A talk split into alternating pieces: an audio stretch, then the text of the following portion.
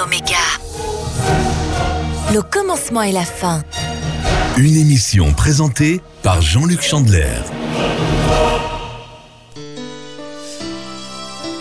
Amis auditeurs, dans votre émission Alpha et Oméga sur les 91.6 de la bande FM ou via Internet sur les www.espérance.fm, nous voyageons actuellement dans le livre de l'Apocalypse, le livre de la Révélation. Dans le doute, il n'y a rien de meilleur que de s'adresser aux gens qui savent. Et nous pouvons mettre euh, dans cette catégorie Jean-Luc Chandler, docteur en sciences religieuses, que nous retrouvons chaque mercredi. Bonjour Jean-Luc Chandler, comment allons-nous? Bonjour euh, Lisiane, eh bien je viens bien, grâce à Dieu, et je salue tous nos amis auditeurs. Je suis heureux de vous retrouver, ainsi que qu'Alex à la technique. Alors, quel est le thème aujourd'hui? De quoi allons-nous discuter? Alors nous allons aujourd'hui euh, voir euh, les trompettes après les sauts. Eh bien, nous allons commencer cette partie avec les sept trompettes. D'accord. À l'époque de Jean où il a eu ses visions, la technologie n'était pas encore euh, comme on la connaît aujourd'hui. Les avions n'existaient pas, les armes nucléaires non plus, ni les armes à feu, les ordinateurs, les machines de guerre, les robots, Internet. Il est donc essentiel de prendre en compte hein, que Jean décrit ses visions avec les connaissances qu'il possède à son époque. Quelqu'un a dit que le savoir c'est bien, le faire c'est montrer l'exemple, hein, mais transmettre la connaissance c'est divin. Prenez le temps de vous installer confortablement à mes auditeurs. Nous revenons dans quelques instants. Tu peux laisser tes messages au 06 96 736 737.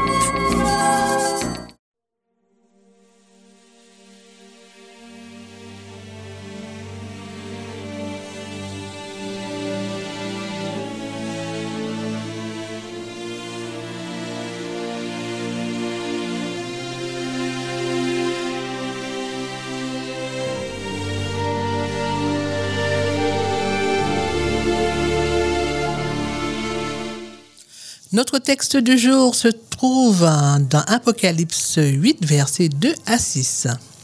Et je vis les sept anges qui se tiennent devant Dieu, et sept trompettes leur furent données.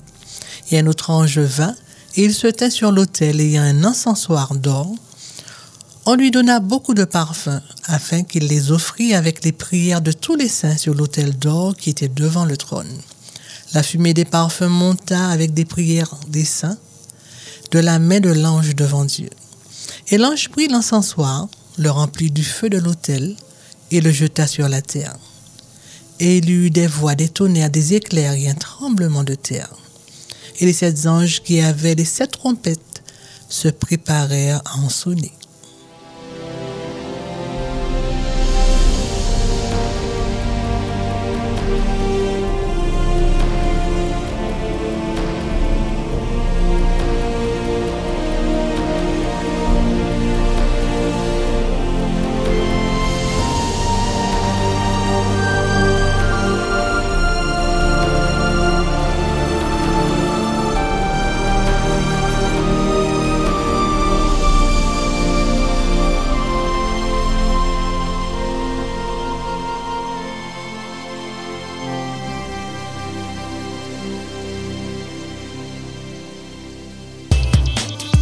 Sur la route, au bureau, à la maison ou partout ailleurs, Espérance FM. à votre portée. La semaine dernière, Jean-Luc Chandler, nous avons considéré le cinquième et le sixième saut dans le livre de l'Apocalypse. Qu'est-ce qu'on peut en dire brièvement?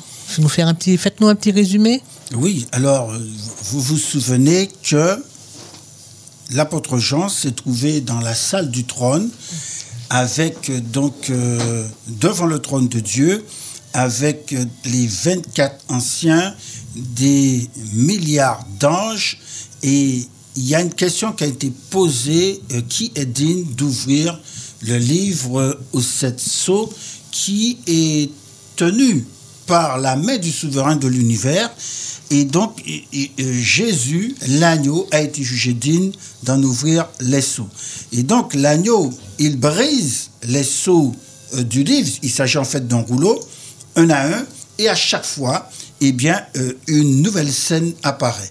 Alors, dans les quatre premiers sauts, ce qui est caractérisé, c'est que l'on voit chaque fois un cavalier donc de l'Apocalypse et il y a une description euh, d'une période de l'histoire, une période spirituelle où l'on s'aperçoit d'une dégradation euh, progressive, c'est-à-dire depuis l'Église primitive jusqu'à l'Église du Moyen Âge, où l'Église est complètement défigurée et ne ressemble plus du tout à ce qu'elle était au départ.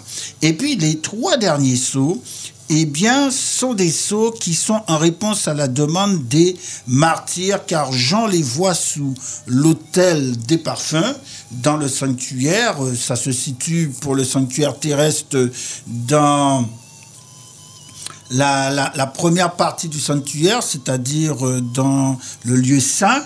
Et là, euh, évidemment, les martyrs sont décédés, mais euh, il, y a de manière figurative eh bien, leur cri euh, Seigneur, jusque à quand, jusque à quand est-ce que tu vas venger notre sang? Et il aurait dit d'attendre, d'attendre jusqu'à ce que le nom total du peuple de Dieu soit au complet.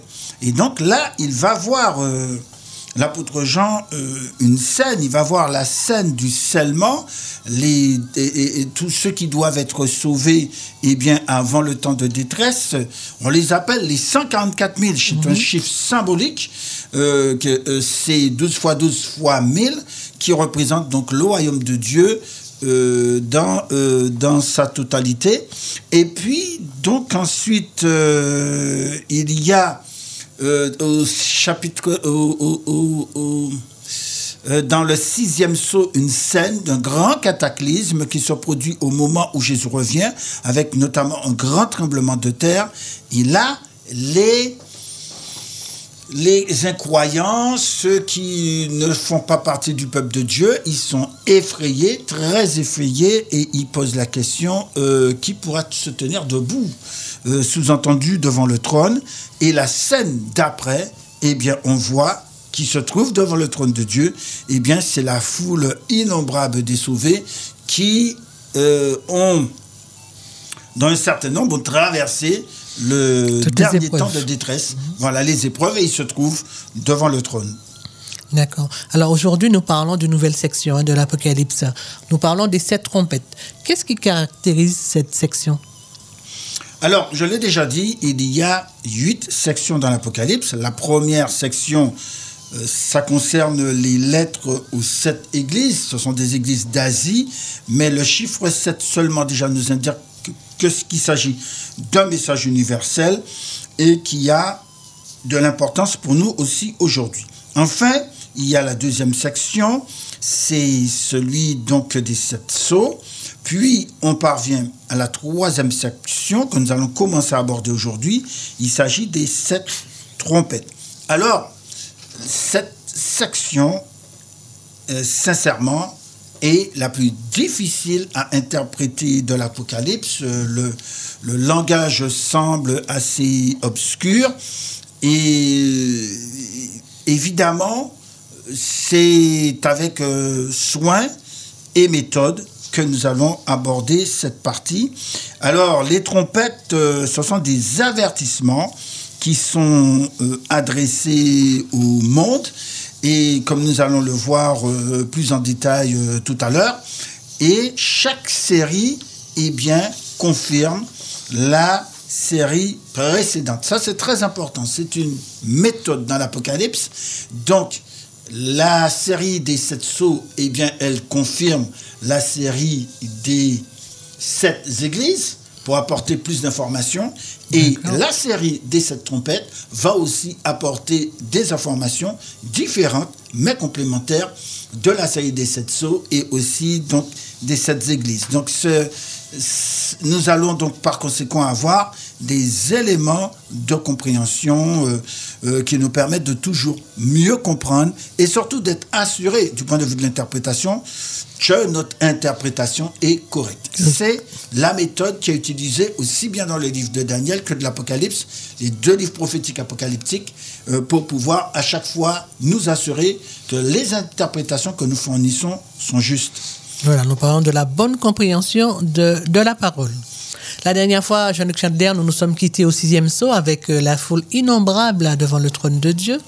Mais il reste un septième saut à briser. Il est dit dans Apocalypse 8, verset 1, Quand il ouvrit le septième seau, il y eut dans le ciel un silence d'environ une demi-heure. Cela veut dire quoi? Bon, c'est une scène euh, énigmatique.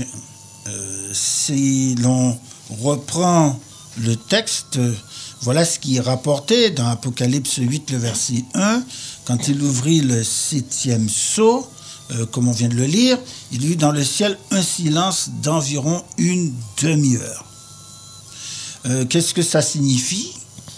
Euh, Pourquoi il y a un silence? Ça fait penser à une période prophétique, une demi-heure, que l'on peut calculer. Alors vous savez, un jour prophétique est l'équivalent d'une année, et une année juive, c'est 360 jours auxquels on ajoutait des jours manquants.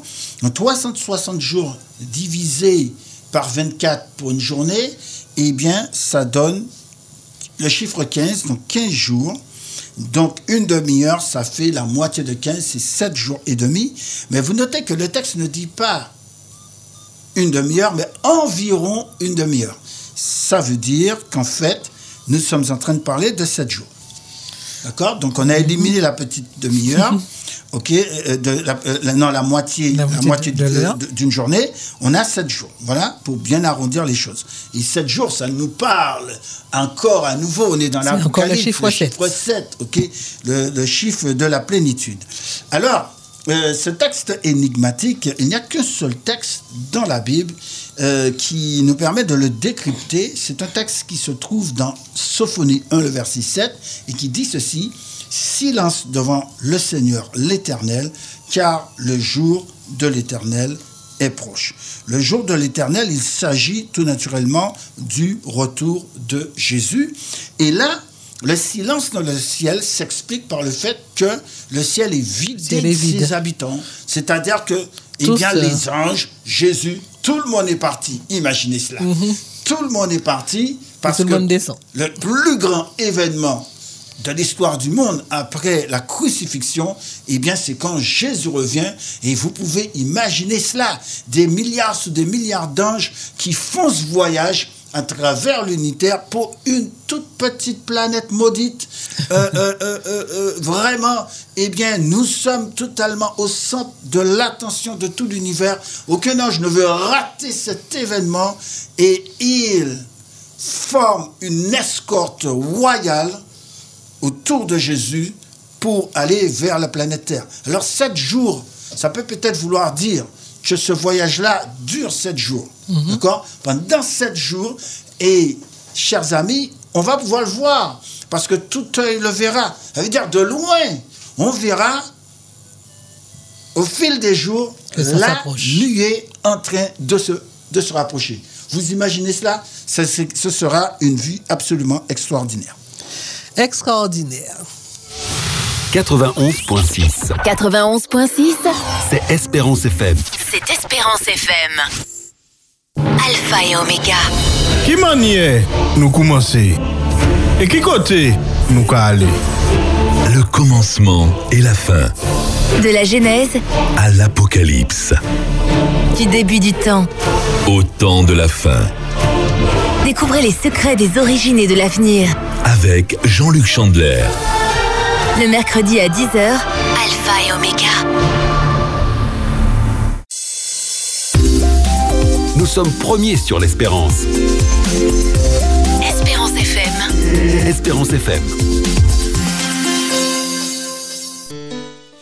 Le nombre 7 est retrouvé hein, à de très nombreuses reprises dans la Bible. C'est un nombre hautement symbolique, lié à la sainteté de Dieu, à sa loi, à ses prophéties, à ses promesses, à ses miracles aussi. Le, chiffre 7 évoque aussi la plénitude, la perfection, la puissance, la totalité, la gloire. Maintenant, Jean-Luc Chadler, les sept trompettes démarrent par une scène dans le sanctuaire. Pourquoi? Alors, nous sommes ici dans une scène d'introduction aux sept trompettes, comme c'est le cas d'ailleurs pour chaque série. Chaque série démarre par une scène d'introduction, généralement, vous savez quoi, dans le sanctuaire. Donc euh, là, euh, ça ne change pas. Nous sommes d'ailleurs dans le palais royal euh, sanctuaire, parce que là où se trouve le trône de Dieu, c'est à la fois le palais royal et en même temps le sanctuaire. Donc les deux fonctions principales euh, du royaume d'Israël sont ici euh, jointes. Et Jésus, il est roi prêtre. Lorsqu'il est intronisé, au chapitre 4 et 5 euh, de l'Apocalypse, il est intronisé comme étant roi prêtre. Et donc on a des trompettes qui sont données à sept anges qui vont sonner de la trompette, ils vont présenter des événements avertisseurs. Alors pourquoi je dis cela? C'est parce que, encore une fois, ce sont tout le temps des références à la parole de Dieu. Dans Ézéchiel 33, le verset 5, il est dit, il a entendu le son de la trompette et il ne s'est pas laissé avertir, son sang sera sur lui et s'il se laisse avertir, il sauvera son âme.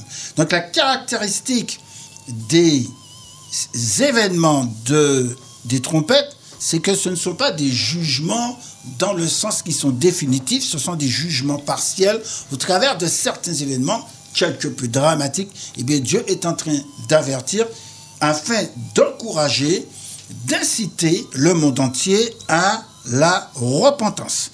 Et la grande question, naturellement, c'est est-ce qu'on va écouter ces appels?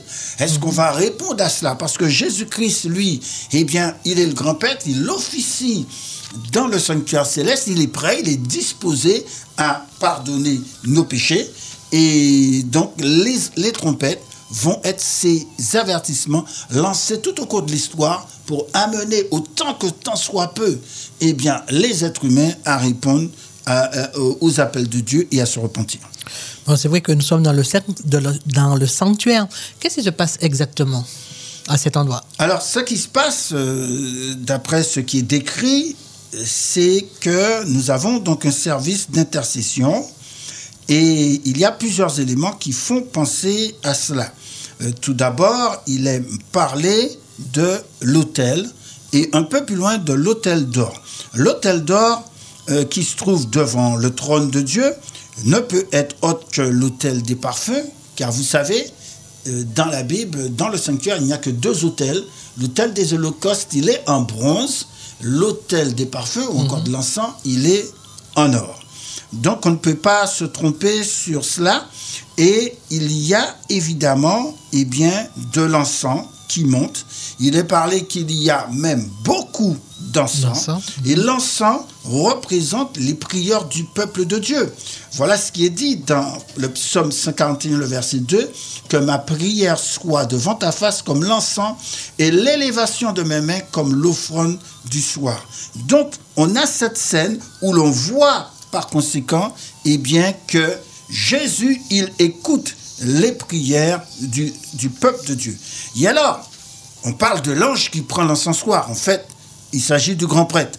Et il le remplit de feu de l'autel et il le jette sur la terre. Qu'est-ce que cela peut bien signifier? Alors, vous savez, il n'y a pas euh, vraiment euh, d'équivalent, si vous voulez, par rapport euh, à cela. Nous avons bien un texte qui se trouve dans Ézéchiel 10, le verset 2, qui dit Et l'homme, et l'Éternel dit à l'homme vêtu de lin Va entre les rousses sous les chérubins, remplis tes mains de charbon ardent, et tu prendras entre les chérubins, que tu prendras entre les chérubins, et répands-les sur la ville. Ça, c'est le texte qui se rapproche le plus. Mais il est quand même différent. Pourquoi? Parce que euh, il va, euh, le grand prêtre va chercher de, des charbons ardents, c'est-à-dire des braises qui se trouvent euh, non pas dans le lieu saint, mais dans le lieu très saint, euh, entre les chérubins, c'est-à-dire directement sur l'arche de l'alliance.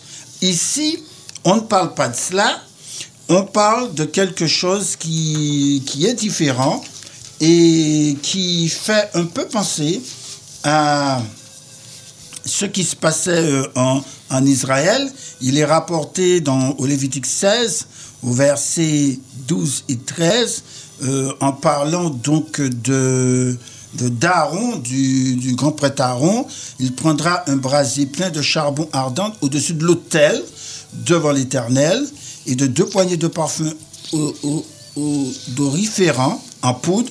Et il portera ces choses au-delà du voile et il mettra le parfum sur le feu devant l'autel. Voilà, bon là, là aussi c'est une scène où l'on voit que l'on prend des braises, et, mais cette fois-ci pour rentrer dans le lieu très saint. Ici, les braises sont jetées sur la terre parce que tout ce qui va suivre euh, au cours des sept trompettes vont se dérouler sur la terre. Et à ce moment-là, on a une manifestation de la puissance de Dieu, une théophanie. Euh, il y a des voix, des tonnerres, des éclairs, un tremblement de terre. Ça veut dire que on est dans une période où la grâce est encore disponible et Dieu est disposé à pardonner. Et on va voir, et eh bien maintenant, le déroulement des différentes, euh, des différentes scènes des sept trompettes. C'est vrai que dans la vision des sept trompettes, euh, j'en vois tout au long de, euh, on voit que tout au long de l'histoire, Dieu euh, est déjà intervenu en faveur de son peuple opprimé et qu'il a jugé ceux qui lui faisaient du mal. Le but de cette trompette est d'assurer au peuple de Dieu que le ciel n'est pas indifférent à sa souffrance. Faisons maintenant une petite pause musicale. Nous revenons dans quelques minutes. Tout de suite, encore plus d'espérance. Thank you, my son. Come on, everybody. This is a song of joy and victory to the one who is the same yesterday, today, and forever. Viens te dire que l'espoir de ce monde se trouve dans son amour et que j'attends son retour. Il est l'essence de ma joie. Il est tout, tout et pour moi. That's right. Sans me lasser, toujours je chanterai toute la vérité, que sa vérité. Vers le ciel, j'élève ma voix. Non, n'aie pas peur, chante avec moi. Regarde ta vie, fais le bilan de tes priorités, de tes voies, de tes choix. Écoutez bien, car il faut que tu comprennes. Uh-huh. Sans son amour qui pour nous reste le même. Hier, aujourd'hui et même éternellement. Non. Ne change pas, Non. il ne change pas. Regarde à Jésus et fais ce qu'il te demande. Crois en sa parole, car elle est sur les bonnes. Je viens te dire que l'espoir de ce monde se trouve en son amour et que j'attends son retour. Il est, oui. Il est l'essence de ma joie. Tout, oui. Il est tout, tout et Sans- moi. sans me Sans me lasser. Chanterai la vérité, sa vérité. Vers le ciel, je lève ma voix. N'aie pas peur. Pas peur, chante avec moi. Mais, Ne refuse pas, refais le bilan. Tes priorités, de tes voies, de choix. Regarde à Jésus, c'est le seul espoir. Donne le salut, le chemin de la gloire. Hier, aujourd'hui et même say. Il ne changera pas, il t'aimera toujours. Il est le chemin, vie, la vérité. Je crois. Oui, je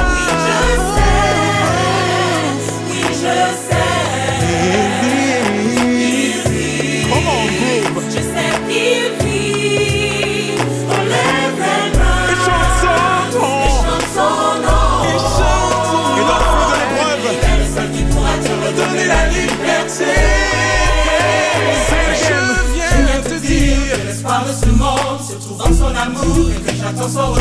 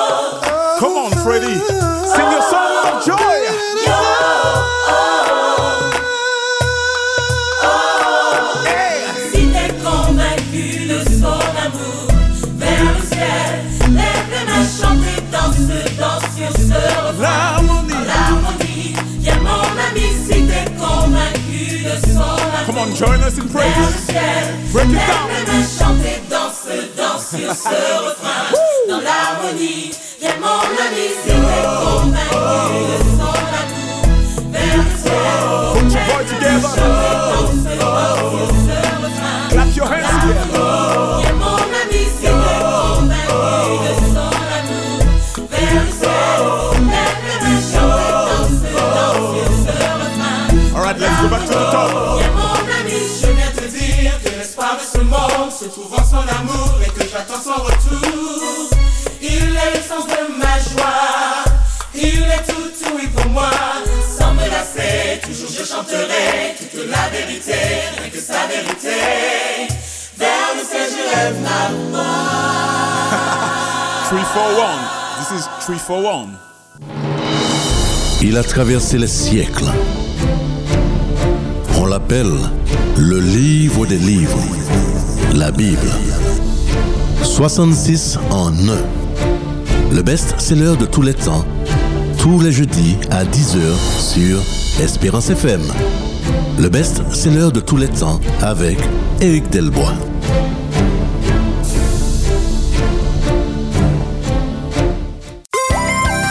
Espérance FM, mi radio moi aimé.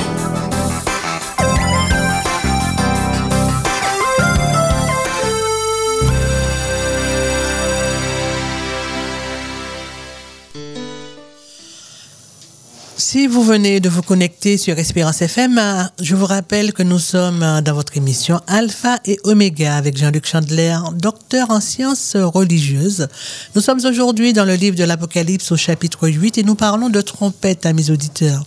Je suppose que la plupart d'entre nous avons déjà entendu un son de trompette, mais celui-là n'annonce rien de bon.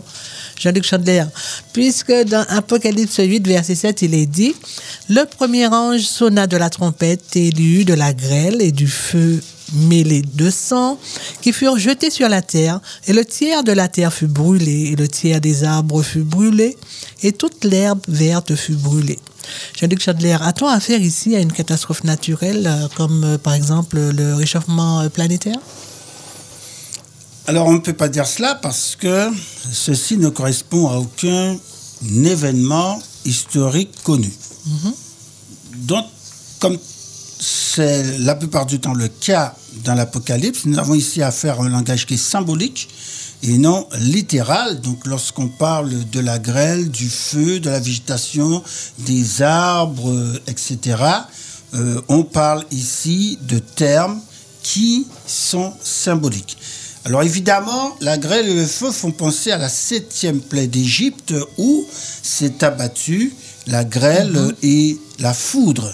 On peut noter que ce jugement, il est partiel parce qu'il n'est pas dit que le monde entier, eh bien, euh, euh, tous les arbres, toute la végétation brûle, mais qu'il est parlé seulement d'un tiers, donc une partie, Une partie de la tout terre. simplement de la terre et de l'herbe, des arbres, euh, toute la, la- la végétation qui brûle. Alors, qu'est-ce que cela signifie plus précisément? Dans Ézéchiel 21, le verset 3, il est dit Tu diras à la forêt du Midi, écoute la parole de l'Éternel, ainsi parle le Seigneur. L'Éternel, je vais allumer un feu au-dedans de toi, et il dévorera tout arbre vert et tout arbre sec. On voit dans ce passage que les arbres, que la végétation désignent l'humanité. Ainsi donc, les termes qui, sont, qui se trouvent ici, dans ce texte, euh, euh, euh, la terre, la végétation, les arbres, l'herbe désignent une seule et même chose, à savoir l'humanité, donc euh, qui est partiellement jugée. D'accord. Alors des événements euh, sont encore euh, à arriver. Les unes après les autres, les trompettes vont résonner. Dites-nous, Jean-Luc Chandler, quelle est l'interprétation de la première trompette? Alors très souvent, la végétation est associée à Israël. Par exemple, dans Isaïe 5, le verset 7, il est dit, la vigne de l'Éternel des armées, c'est la maison d'Israël et les hommes de Judas, c'est le plan euh, qu'il chérissait. Et vous connaissez bien ce texte qui se trouve dans le psaume 1 euh, au verset 3, où, il- où- où les justes sont présentés comme un arbre euh, auprès des courants d'eau. Donc on a cette association, notamment entre Israël et les arbres, et, et- et un arbre du moins. Et historiquement, eh bien, Israël, il y a une mission euh, qu'elle a été confiée, c'est-à-dire de tenter de toucher euh, le monde entier, euh, les, tout ce que Israël avait reçu, la Bible, les dix commandements, le sabbat, euh, Jésus-Christ lui-même, ok, d'accord, qui, qui est venu et qui a vécu au milieu de ce peuple, eh bien, il devait le diffuser, De partager le cette partager avec, euh, avec tout le monde. Mais ce n'est pas exactement ce qu'ils ont fait. Alors, notez bien que Jésus a, a, présenté euh, dans une parabole les choses ainsi. On peut le lire dans Luc 13 au verset 6 et 7. Euh, il est dit, euh, il dit aussi cette parabole, un homme avait un figuier planté dans sa vigne, il vint pour y chercher du fruit et n'en trouva point. Alors il dit au vigneron, voici trois ans que je viens chercher du fruit à ce figuier et je n'en trouve point. Coupe-le. Pourquoi occupe-t-il la terre inutilement? Alors, voilà une situation où, effectivement, euh, Jésus compare le sort de Jérusalem à un arbre sans euh, qui sera arraché. Et il est vrai que Jérusalem a été détruite en l'an 70 par les armées romaines. Et ça a été la fin du judaïsme original tel euh, qu'il est présenté dans la Bible. Il y a eu un jugement contre Israël, ils ont été euh, dispersés à travers les nations. Et ce jugement eh bien, a marqué la fin de la dispensation pour Israël, c'est-à-dire euh, en tant que peuple de Dieu, remplacé par l'Église, le nouvel Israël, cette fois-ci non pas composé d'une nation au départ, mais qui était appelé à aller vers tous les autres peuples, mais composé dès le départ d'une multitude de peuples. Et, donc, euh, ce premier jugement euh, visait donc à, faire comprendre eh bien, au monde qu'on était dans une situation nouvelle et qu'il fallait absolument ne pas reproduire les mêmes erreurs qu'Israël. 100% d'espérance sur Espérance FM. Espérance FM. Espérance FM, Espérance FM, la voix de l'espérance. la voix de l'espérance.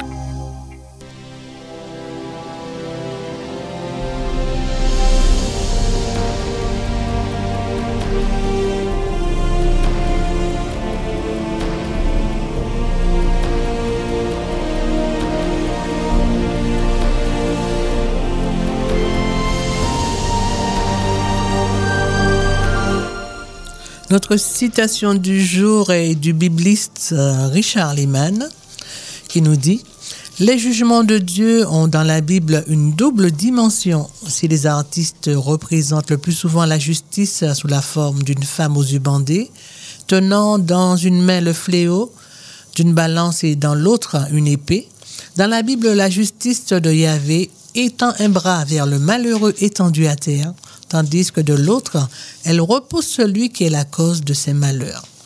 Elle a une dimension à la fois salvifique et distributive. Le livre des psaumes en particulier invite à la joie au regard des jugements de Dieu.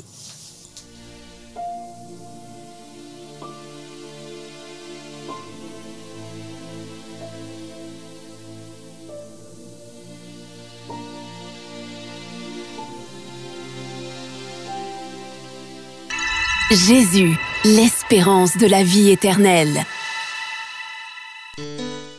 Après le premier son de trompette, dans Apocalypse 8 au verset 8 à 9, le second ange sonna de la trompette et quelque chose comme une grande montagne embrasée par le feu fut jeté sur la terre et le tiers de la mer devint du sang et le tiers des créatures qui étaient dans la mer et qui avaient vie mourut et le tiers des navires périt.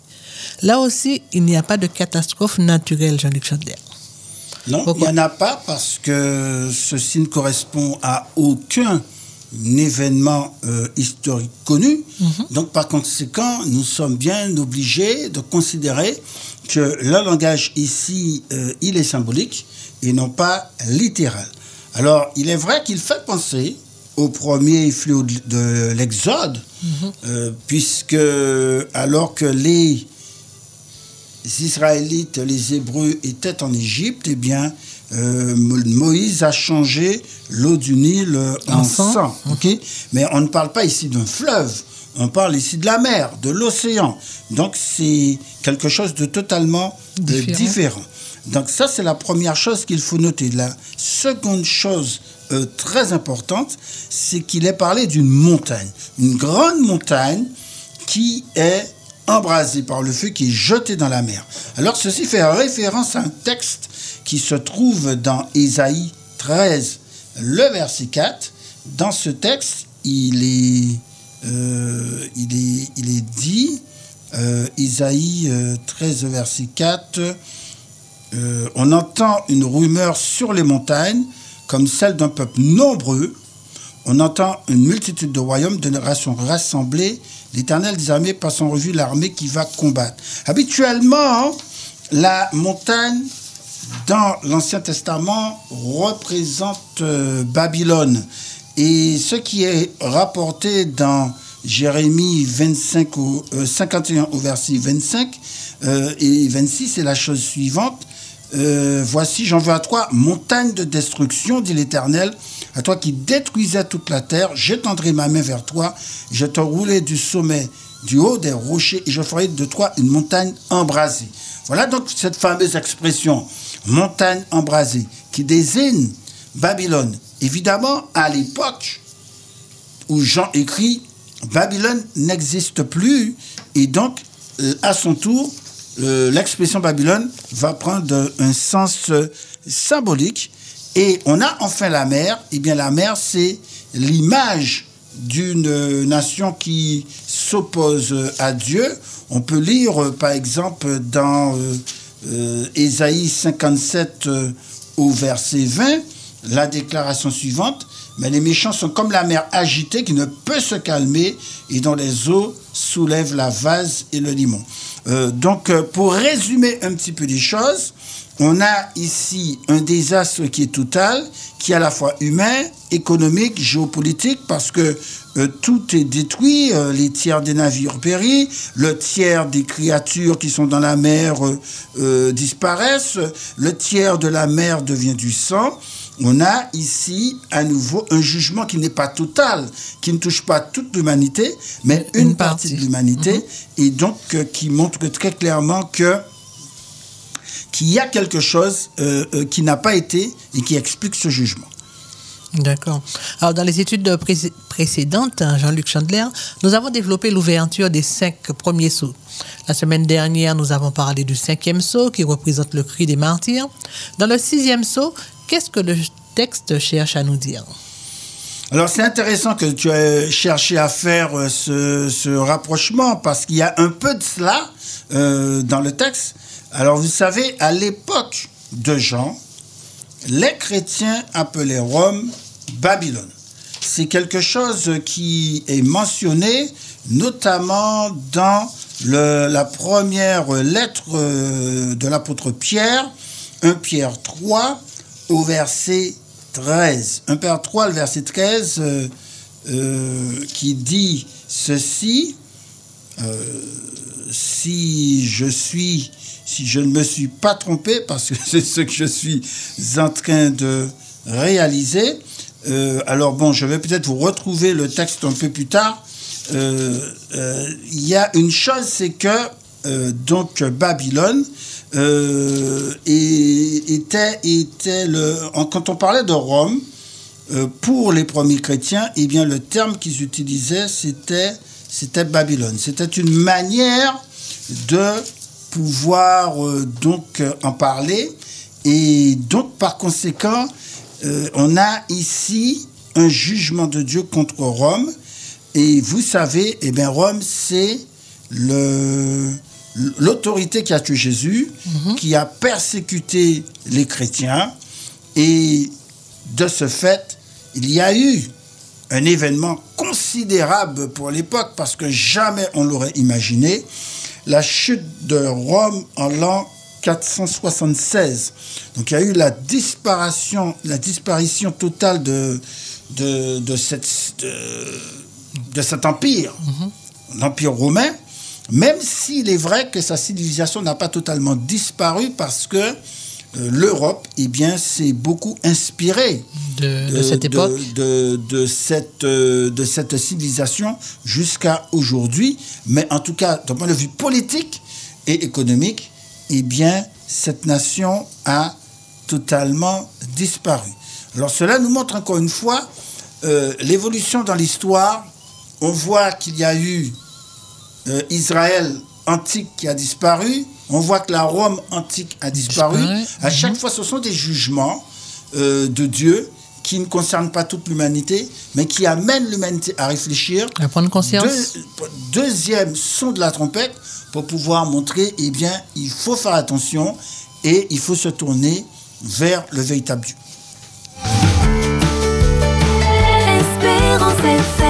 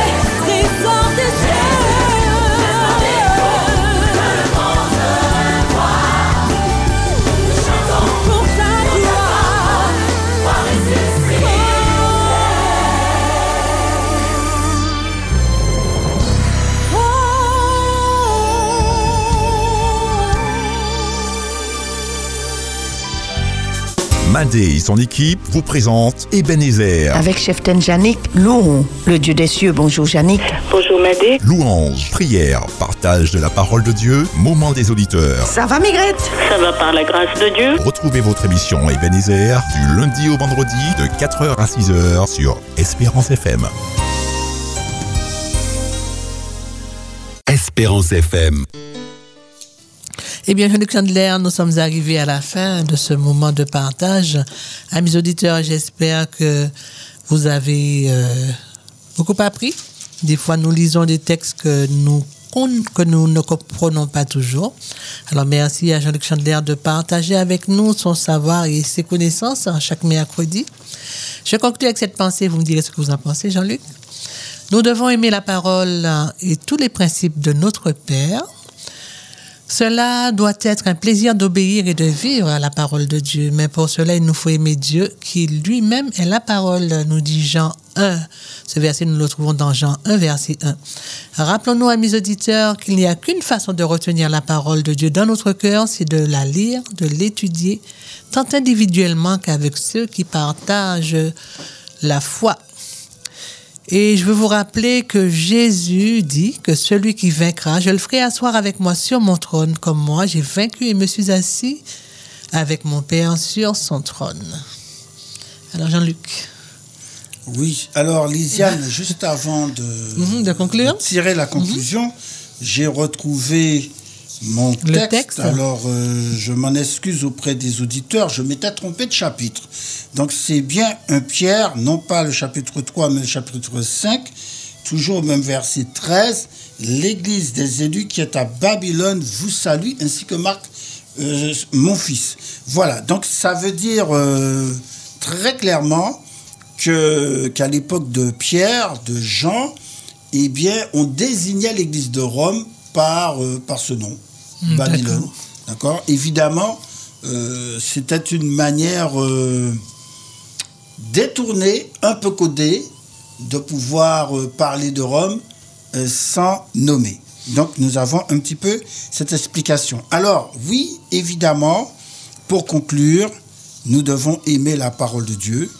Nous devons non seulement l'aimer, mais surtout aimer Dieu par-dessus tout, parce qu'au travers de sa parole, c'est Dieu qui nous parle. Tout à fait. Donc l'Apocalypse euh, est, est- est centré autour de, de personnes du peuple de Dieu euh, qui aiment Dieu et qui sont prêts à aller jusqu'au bout avec lui. Et dans le temps que nous vivons, un temps de la fin, un temps où Jésus revient bientôt, c'est le moment de se préparer spirituellement, c'est le moment eh bien, d'apprendre à découvrir ce Dieu merveilleux qui nous aime et avoir beaucoup d'amour envers lui en retour. Et c'est tout ce que je peux vous souhaiter et je vous donne rendez-vous à la semaine prochaine. Alors, amis auditeurs, soyons prêts à vivre ces grands bouleversements, plaçant toute, toute notre confiance en Dieu et en Jésus, le futur roi. N'oubliez pas, amis auditeurs, aimer savoir est humain, savoir aimer est divin. Nous vous donnons rendez-vous la prochaine fois en vous souhaitant une bonne journée et que Dieu vous garde. C'était Alpha et Oméga. Le commencement et la fin. Yeah, nous commencer. Et qui côté Nous qu'à aller. Alpha et Oméga. Qui manière nous commencer Et qui côté nous qu'à aller Le commencement et la fin. De la Genèse À l'Apocalypse. du début du temps. Au temps de la fin. Découvrez les secrets des origines et de l'avenir. Avec Jean-Luc Chandler. Le mercredi à 10h, Alpha et Oméga. Merci d'écouter Espérance FM.